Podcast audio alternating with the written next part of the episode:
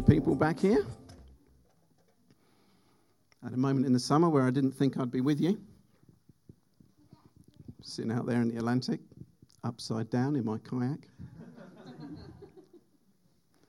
I say out there in the Atlantic, I was about three meters from the foot of the cliff. I say thinking about you, never crossed my mind. my thought process was something like, I appear to be upside down. How do I get out of this thing again? New information. I, I think I've got to the point where my disk is full. D- Do you have this feeling? In order to remember a, a new piece of information, I have to forget something that I already know.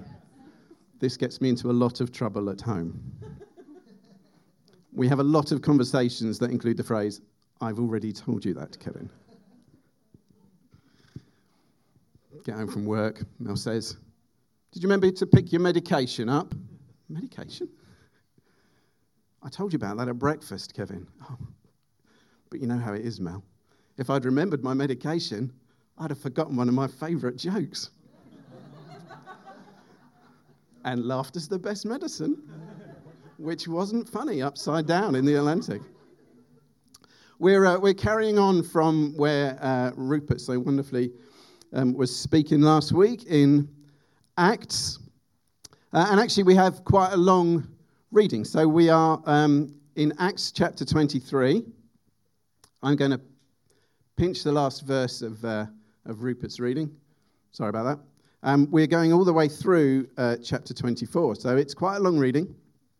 But I want to read it all because, um, in terms of what I've been thinking about as I've been reading this passage, it's not that we're going to pick up on a particular word or sentence. There's a couple of things that are just, this is just what I've understood about Paul reading this passage again. And one of the things that I love about reading the Bible is it doesn't seem to matter how many times you've read a passage, and I haven't read this for a while, I'll be, that's my confession for the morning, one, one of many probably. Um, but just what's happened to you in life. You know, what you've experienced since you last read it, the things that you've learned, the connections that you've made, the stuff that God's been talking to you about. It just, it means you see new things, don't you? As well, of course, as uh, uh, it is a living word. So it shouldn't surprise us when we read it that new things come out. So, um, but I have had the advantage over you of having read it several times. So I'm going to I'm going to spoil the surprise and I'm going to tell you what I'm going to be thinking about before we read the passage. And that gives you a, a chance, hopefully, as we go through it, just to think, oh, I can see where he gets that from. We are going to be thinking about uh, Paul's confidence, his character, and his cohort. Obviously, I'd normally say friends, but I, I was taught to teach by a three point sermon man, alliteration if at all possible. So, Acts chapter 23, verse 11. The following night, the Lord stood near Paul and said, Take courage. As you have testified about me in Jerusalem, so you must also testify in Rome. The next morning, the Jews formed a conspiracy and bound themselves with an oath not to eat or drink until they had killed Paul. I'd love to know how that worked out, by the way. More than 40 men were involved in this plot. They went to the chief priests and elders and said, We have taken a solemn oath not to eat anything until we have killed Paul. Now then, you and the Sanhedrin petition the commander to bring him before you on the pretext of wanting more accurate information about his case. We are ready to kill him before he gets here. But when the son of Paul's sister heard of this plot, he went into the barracks and told Paul. Then Paul called one of the centurions and said, Take this young man to the commander. He has something to tell him. So he took him to the commander. The centurion said, Paul the prisoner sent for me and asked me to bring this young man to you because he has something to tell you. The commander took the young man by the hand, drew him aside, and asked, What is it you want to tell me? He said, The Jews have agreed to ask you to bring Paul before the Sanhedrin tomorrow on the pretext of wanting more accurate information about him. Don't give in to them, because more than 40 of them are waiting in ambush for him. They have taken an oath not to eat or drink until they have killed him. They are ready now, waiting for your consent to their request. The commander dismissed the young man and cautioned him Don't tell anyone that you have reported this to me. Then he called two of his centurions and ordered them Get ready a detachment of 200 soldiers, 70 horsemen, and 200 spearmen to go to Caesarea at nine tonight. Provide mounts for Paul so that he may be taken safely to Governor Felix. He wrote a letter as follows Claudius Lysias, to His Excellency Governor Felix, greetings. This man was seized by the Jews, and they were about to kill him. But I came with my troops and rescued him, for I had learned that he is a Roman citizen. I wanted to know why they were accusing him, so I brought him to their Sanhedrin. I found that the accusation had to do with questions about their law, but there was no charge against him that deserved death or imprisonment. When I was informed of a plot to be carried out against this man, I sent him to you at once. I also ordered his accusers to present to you their case against him. So the soldiers, carrying out their orders, took Paul with them during the night and brought him as far as Antipatris. The next day, they let the cavalry go on with him while they returned to the barracks. When the cavalry arrived in Caesarea, they delivered the letter to the governor and handed Paul over to him. The governor read the letter and asked what province he was from. Learning that he was in Cilicia, he said, I will hear your case when your accusers get here. Then he ordered that Paul be kept under guard in Herod's palace.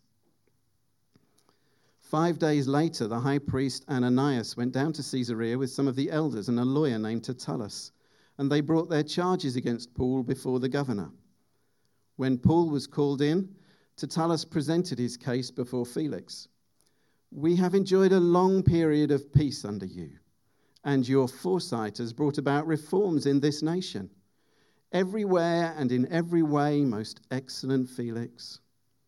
We acknowledge this with profound gratitude.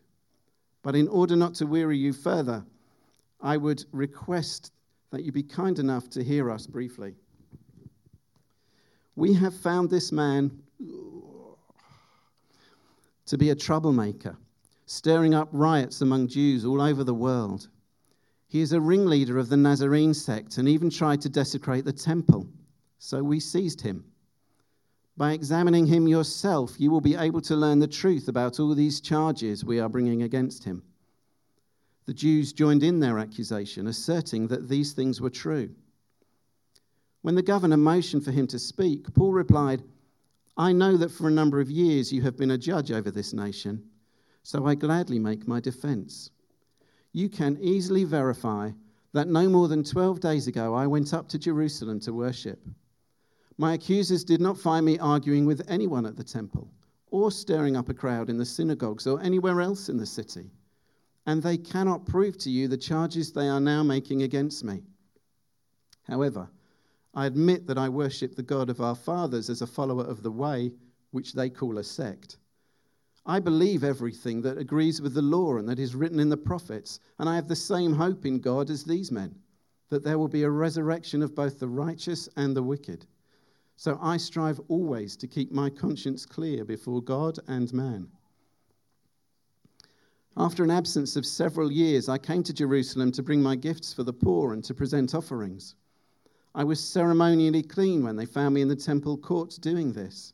There was no crowd with me, nor was I involved in any disturbance. But there are some Jews from the province of Asia who ought to be here before you and bring charges if they have anything against me or these who are here should state what crime they found in me when I stood before the Sanhedrin, unless it was this one thing I shouted as I stood in their presence. It is concerning the resurrection of the dead that I'm on trial before you today.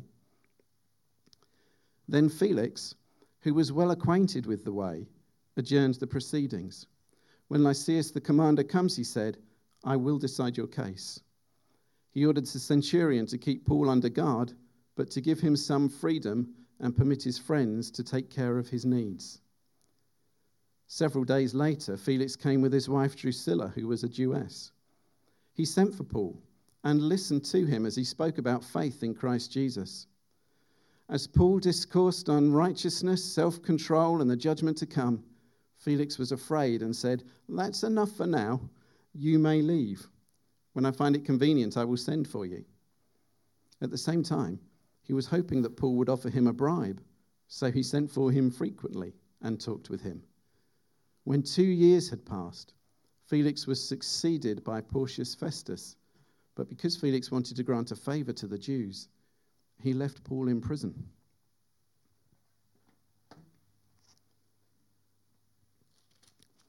So, long reading.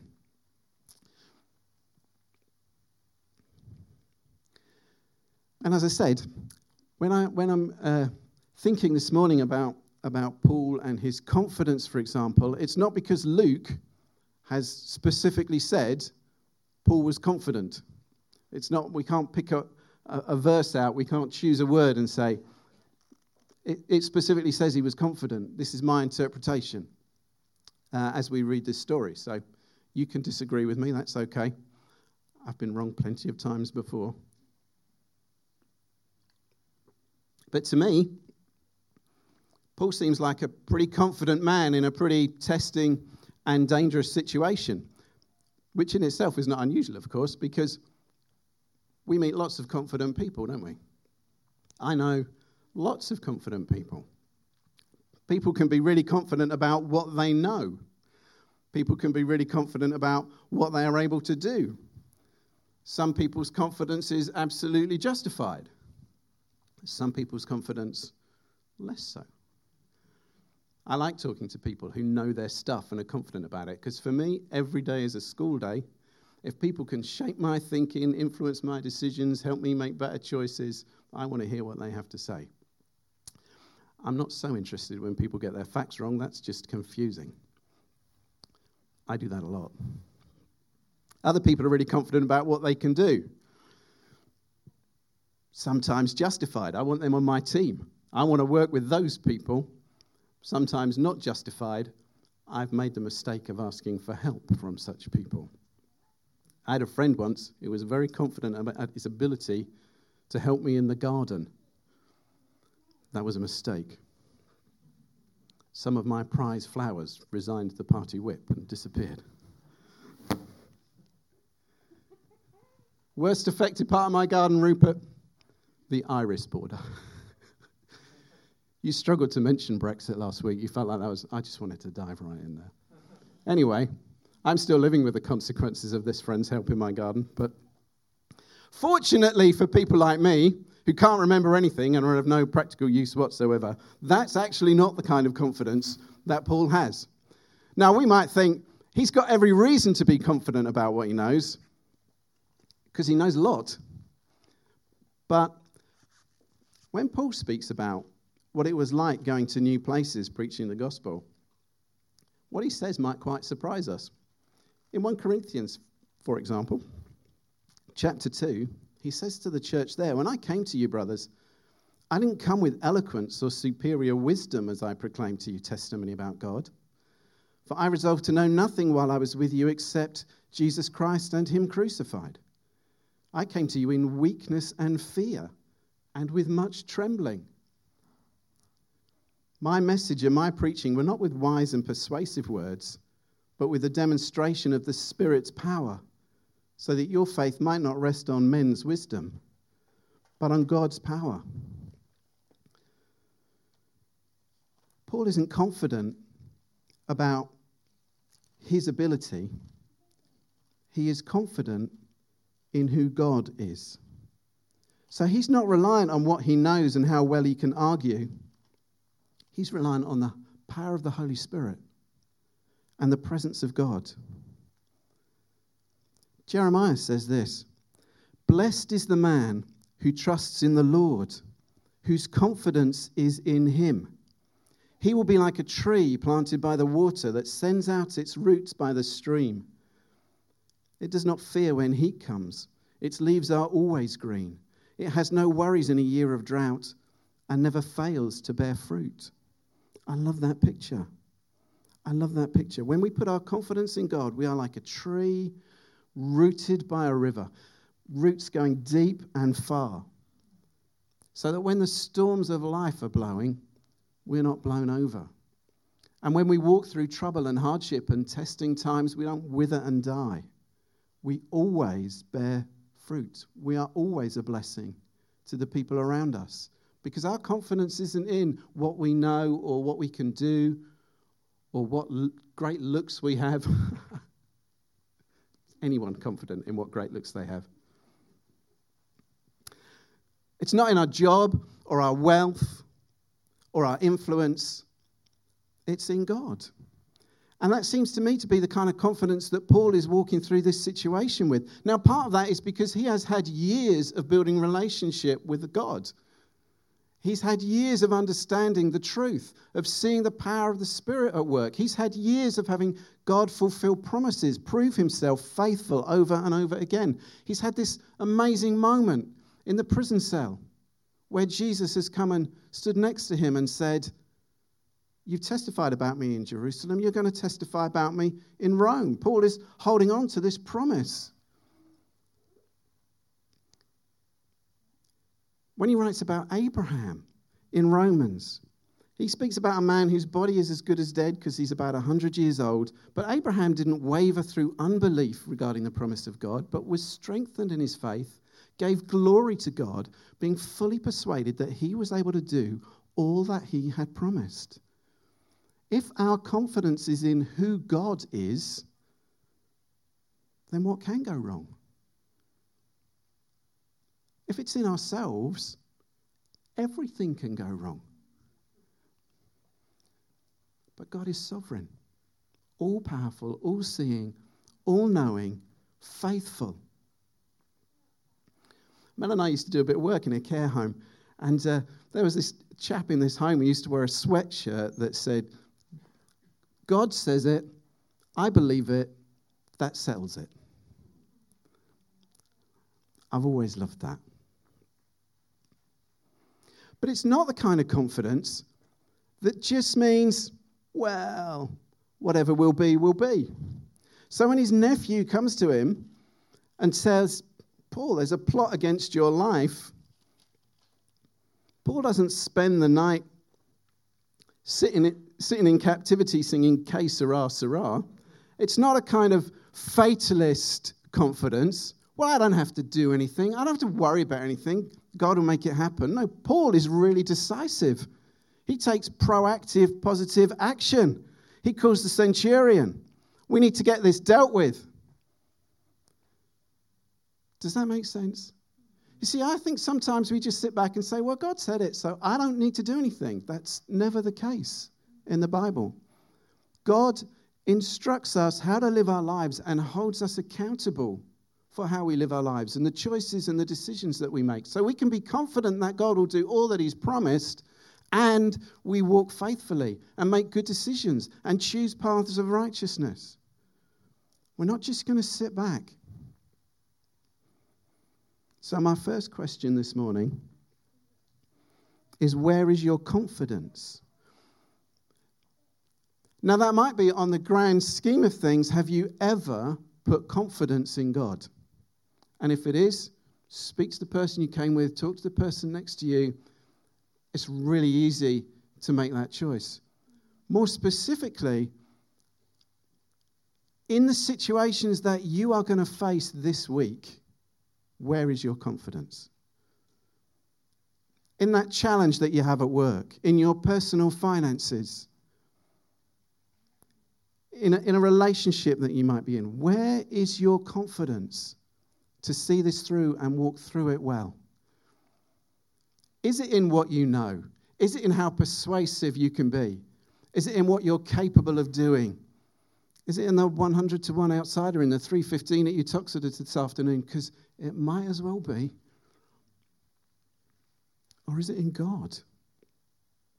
Who is going to see you through that challenge? Who is going to see you through that time? Where's your confidence? Okay, the second thing that really um, just came through to me about Paul in this passage is his character. And there's a certain amount of that that we can read directly from it because we can see in the way that Paul deals with his situation, which is quite a scary situation, let's be fair. I, I um, you know, I've had people throw the odd punch at me and bit of verbal abuse. I've, I've, I've, never been, um, I've never been as close to death as Paul was. It's pretty frightening. He had every right, in my opinion, to be quite angry with the people who were falsely accusing him. But you don't get that sense, do you? You don't get the sense that Paul carries any kind of bitterness or resentment. You don't get the sense that Paul is out for revenge in any way. His words seem full of peace and gentleness and truth. They, all of that speaks to his character. And when other people write about him, they seem to speak about his character too. In the letter that's sent to Felix, there was no charge against him that deserved death or imprisonment. He hasn't done anything deserving of this situation. When Tertullus is presenting his case, he has to twist the truth to get the semblance of a reasonable charge. And Paul is able just to speak gently, calmly, truthfully. I strive always to keep my conscience clear before God and man. This is the simple truth. There is no charge against me. And even when he's offered the opportunity to get out of this situation by bribing an official, he doesn't take it. So there's plenty here, I think, to speak about Paul's good character. And I think this is massively important for us. Character. Good character is hugely important because we were saved so that God, through the power of the Spirit, could recreate in us his own character to restore human beings created in the image of God is to restore human beings who are full of the great character traits of God. That we are truthful, that we have integrity, that we are full of love and grace and mercy and righteousness and patience and kindness and peace. That's the kind of character that God wants to create in us. That is why we've been saved so that the earth will be filled with his glory because we are in his image, like him. So important that we adore God for his great character. I think we have a little virtuous circle when we begin to adore the character of God. See, I think the more that we adore him and worship him because he is holy, because he is perfect, because he is just, because he loves righteousness, the more we start to value those things. And the more that we value them, the more that we adore him for them. So it starts by being purposeful in your own prayer life, in your own worship, in your own home, driving in your car with your friends.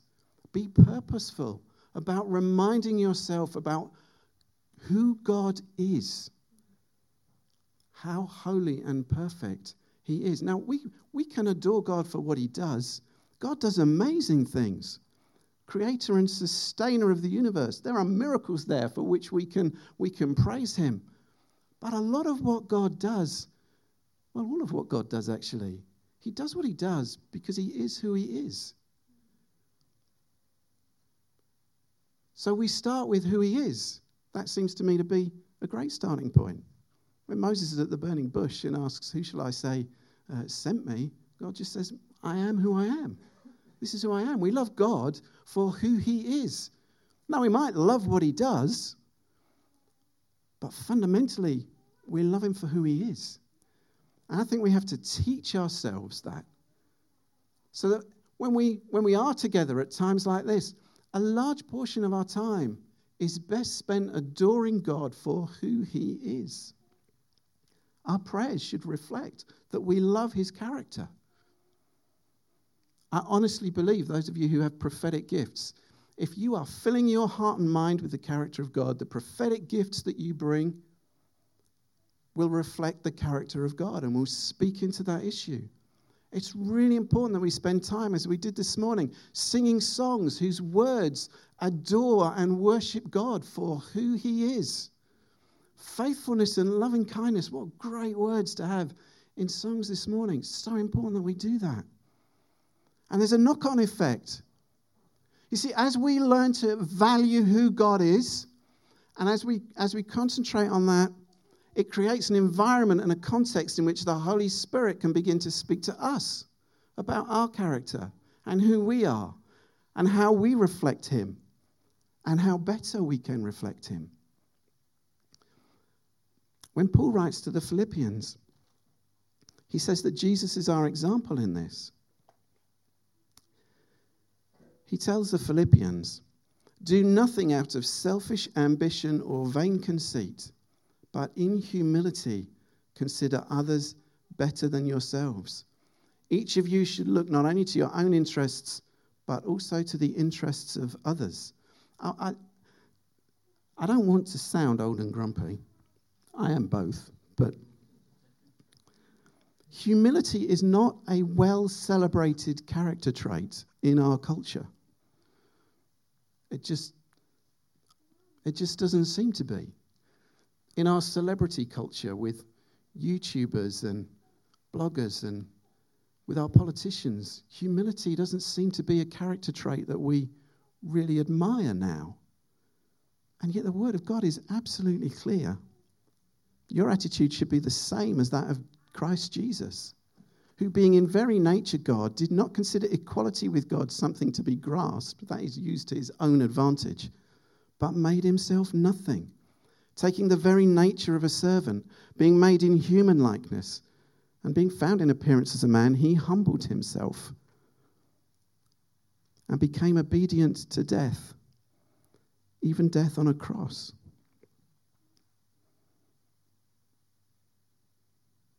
Humility is at the very heart of who God is. And yet, God is holy and awesome and eternal and mighty and has done everything. And Jesus put all that aside and became a servant and humbled himself to the cross so that you and I could know God as our Father, Jesus as our Savior, the Spirit as our counselor, so that we could be brought into His family. He did that for us. And as that character is built into our lives in the practical everyday, Paul says, You become this. You become children of God, holy and blameless, in a crooked and depraved generation in which you shine like stars in the universe. It's when we live like Jesus that people see Jesus. It doesn't really matter what we tell them we believe. When they see it in action, they're persuaded. It's by your love that people will know you're my disciples. We live the way Jesus lived. We live with the character that God lives with. And people will see him and glorify him in response to that. But it takes work, doesn't it?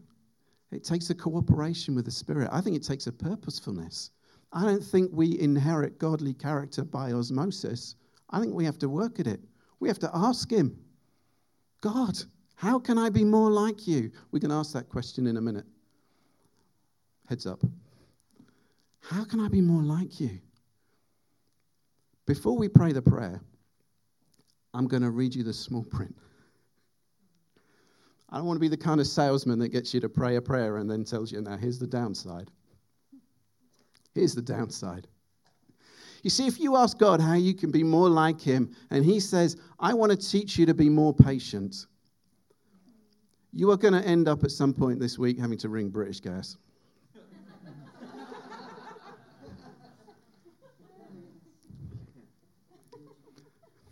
Or virgin? I spent 45 minutes on hold to the city council this week. You know what I mean, though? If God is going to teach you to be more patient, He's going to put you in situations where you have to be more patient than you've been before. And when you're in it, you're going to think, Yes, Lord, this is what we were talking about.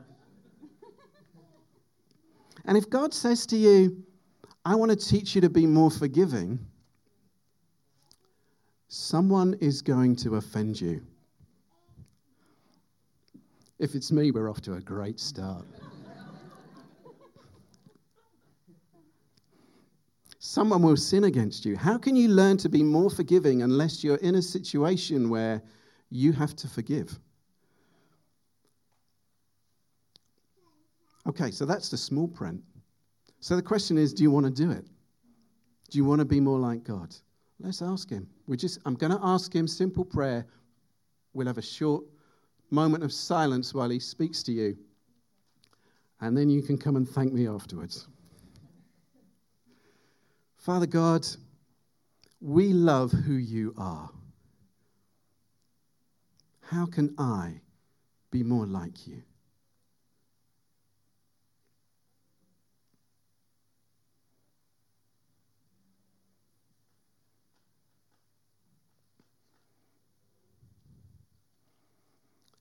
Okay, I hope that wasn't too painful. But then, we don't know what's going to happen in the week, do we?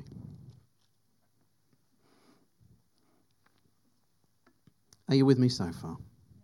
Cool. So, the last thing is his cohort. And uh, we can refer to one particular verse. Because although he's in custody, and in Herod's palace. In chapter 24, verse 23, we read that uh, the centurion was ordered to keep Paul under guard, but to give him some freedom and permit his friends to take care of his needs. And I just love this about Paul. You see, Paul's ministry is out there, isn't it? It's like he has a home church in Antioch, but actually he's been all around the Roman Empire. He's pushing the limits of going places where Christians haven't been, planting churches. I mean, if ever there was a lone worker kind of situation, which gives me nightmares at night at the moment, to be honest, lone working. I don't know where we are with our policies on lone working, Caroline. A few years ago, I was the only person. We didn't need a lone working policy, it was me. I rang myself at the end of the day to say I was safe. I mean, if there was ever a lone worker, you'd think this was it, wouldn't you? It, but it never is with Paul. It never is. Paul always has people with him. He's out there pushing the boundaries. He goes into dangerous places. He faces death. And there are always people with him. Paul always has people with him. You know, it doesn't matter where your ministry is or what you are called to do, it is good to always have other Christians with you. That's why it's great to have people like Caroline on our board of trustees. That's why it's great to have volunteers saying, Yeah, we want to help you. Because I don't want to be a one man ministry. I don't want to be out there on my own in dangerous places. I want to be like Paul.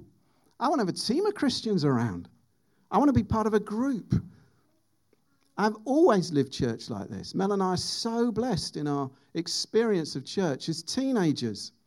We had friends who were 10, 15, 20 years older than us and we could just go around their house. Everybody was in walking distance. We could just go around their house. No one ever turned us away. No one ever said, you know what, you two, we're busy tonight. Find somewhere else. We were always welcomed in. Just living life with other Christians, so important, so valuable. I have a friend who talks about uh, legitimate circles of intimacy, and he uses Jesus as an example. And he says, Look, Jesus, he has the 12 disciples, we know that. There are three of them that he seems to be particularly close to, you know, there at the Transfiguration, that kind of thing. He has the 12, but he also he sends out the 72, and there's 120 in the upper room on the day of Pentecost. Jesus has these kind of circles of relationship. He's very close to some. So important to build those close relationships, isn't it?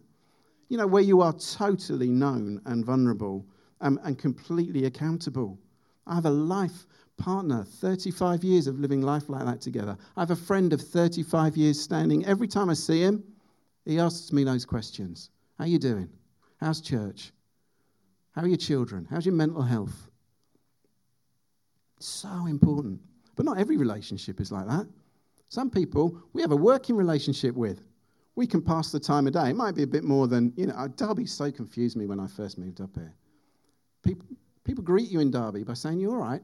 I'd say, Yeah, are you? And they'd look at me, gone out. Like, that's not the answer. Not bad is the answer. Don't ask me how I am. You know, we have some of those relationships, so it must, must catch you for dinner sometime. Um, you know what I mean. Some of those are, are fine. But we need people around who share the workload, who share the burden, to whom we can confess our sins, who carry the load sometimes, who support us and love us and encourage us, who provide that different perspective. Whether we find that in our family, in our life groups, you build wider communities. I've had times in my church life where having Christian friends has not been, not been difficult. Having, having meaningful relationships with people who are not Christians, that's been hard work. I've had to work at that. We, we, we take choices to do that. You know, when we moved to Ashbourne, um, soon after, Mel joined a choir in the town, community choir, just so that we can have friendships with people who are not it. Now I find it's the other way around. Now I find I have lots of relationships with people who are not Christians, and I have to work at Christian relationships. I'm so glad the five-a-side is starting up again. Now, if you're not into football, I realise five-a-side just looks like a lot of grown men running around after a bag of wind, but I can assure you of this when I am playing, there is no running involved.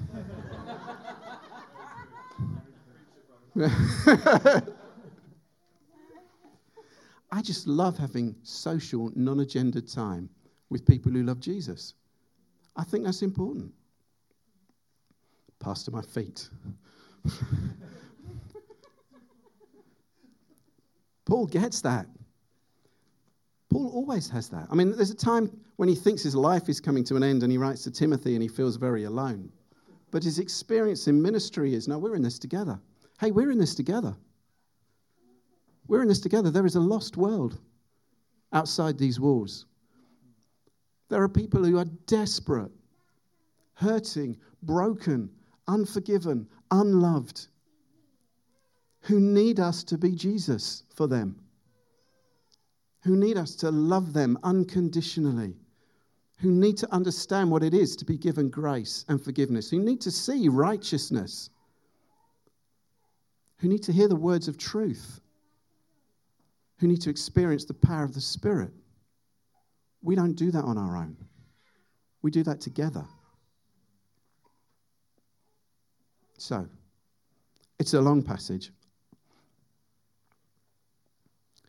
but he's an amazingly inspiring man in his confidence, in his character, in his cohort of friends.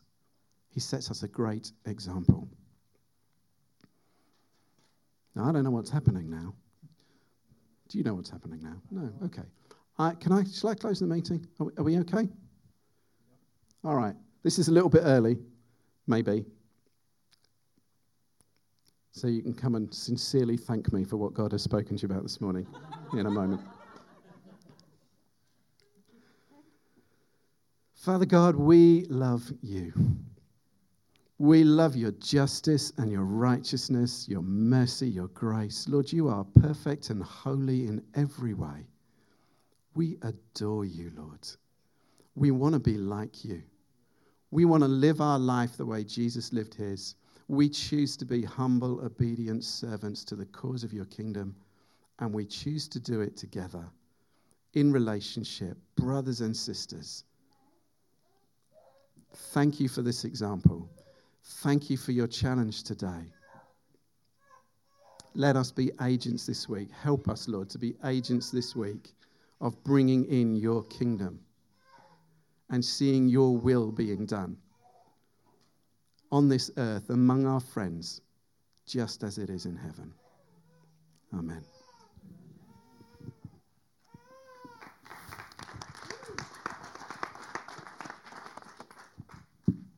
Thank you, Kevin. Um, yeah, so we're going to finish there, guys. Um, so there is tea, coffee.